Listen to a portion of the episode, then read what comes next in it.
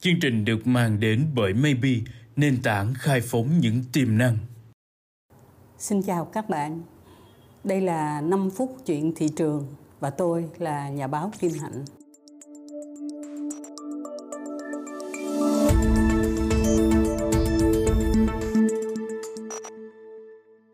Câu chuyện của chúng ta hôm nay là về một cái món thực phẩm mà ai trong chúng ta nghe cũng thấy rất là gần gũi, thân thiết gắn bó với mình.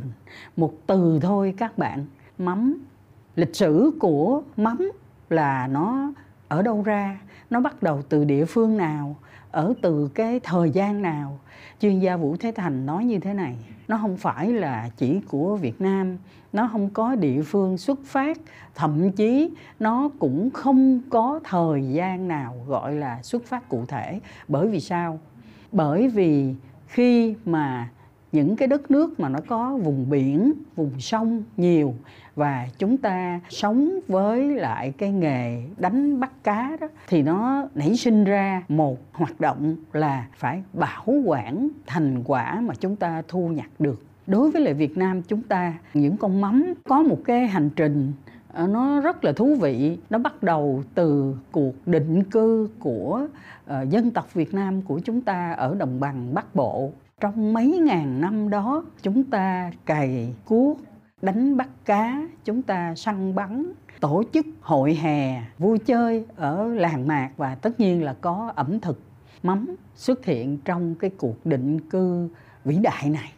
Xuôi dòng của đất nước mình đi vào miền trung thì cũng có rất là nhiều cái loại mắm, chủ yếu là từ những con cá biển, mắm cá ngừ, mắm cá thu, đi vào tới miền Nam đó là mắm của một cái quá trình khẩn hoang Nam Bộ thì nó mênh mông trời đất và vô cùng hào sản và hết sức tự do theo một cái kiểu giữa đất, giữa trời của người dân Nam Bộ.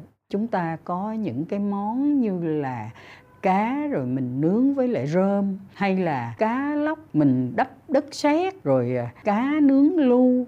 Rất là nhiều những cái món này nó đi kèm với lại mắm nằm ở trong những cái đồ đựng gắn liền với lại đời sống người ngư dân, những cái người dân làng ở nam bộ. Ngày nay chúng ta còn có những cái món mà chúng ta thấy quý và đang tiếp tục đi tìm, như là nước mắm cá đồng. Cũng có người nói là nước mắm cá biển như là nước mắm cá cơm đang là thịnh hành chớ nước mắm cá đồng, nước mắm cá linh.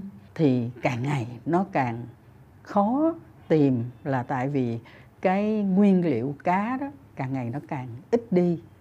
Mới đây có một trường đại học đến bàn với lại chúng tôi là chúng ta làm một cái chương trình chung quanh hai món, gọi là cơ hữu nhất của tất cả mọi người Việt Nam là gạo và mắm và thưa các bạn, chúng tôi không đành lòng nào mà không có gật đầu để cùng với nhau làm.